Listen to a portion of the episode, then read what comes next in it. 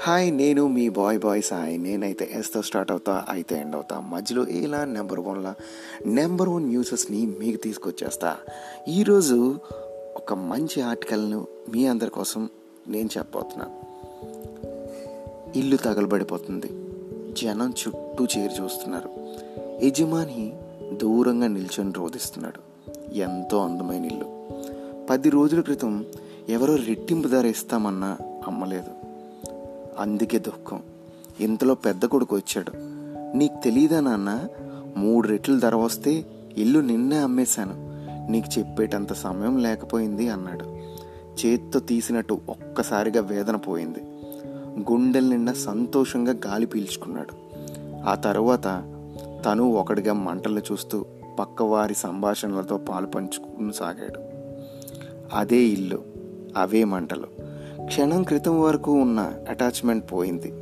ఇప్పుడు నిజం చెప్పాలంటే కాస్త ఆనందిస్తున్నాడు కూడా.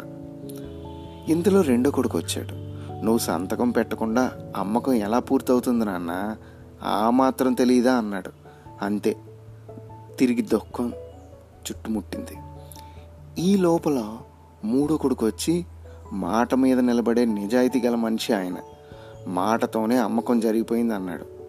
సగం డబ్బు సగం డబ్బు చెల్లించేశాడు కూడా అన్నాడు. తిరిగి సంతోషం పెనవేసుకుంది. ఇది నాది అనుకున్నప్పుడు దుఃఖం వస్తుంది. కాదనుకున్నప్పుడు పోతుంది. నిజానికి ఏమీ మారలేదు. ఇదే బుద్ధుడు చెప్పిన నిర్వికార నిర్వాణ యోగం. ఇక్కడ నేను చెప్పడానికి కారణం ఏంటి అంటే ఎవరికైనా ఎవరి బాధ అయినా బాధే కదా. మనకి వస్తే బాధ అవతల వారికి వస్తే కాదు అనుకోవడం మన మనస్తత్వం అస్సలు అవ్వకూడదు. జాలి పడినా పడకపోయినా కాస్తంత ఓదార్పు ఇవ్వండి. వీలైతే మన పక్కనున్న వారికి సహాయం చేయండి. ఇదండి. చాలామంది ప్రాబ్లమ్స్ వస్తూ ఉంటాయి. మనం అలా చూస్తూ ఊరుకోకూడదు. వీలైనంత వరకు సహాయం చేయాలి. నేనైతే ఎస్తో స్టార్ట్ అవుతా అయితే ఎండ్ అవుతా. మధ్యలో ఏలా నెంబర్ వన్లా ఉండాలి అనుకుంటా. అండ్ మిమ్మల్ని కూడా ఉంచేస్తా. ఇలాగే వింటూనే ఉండండి.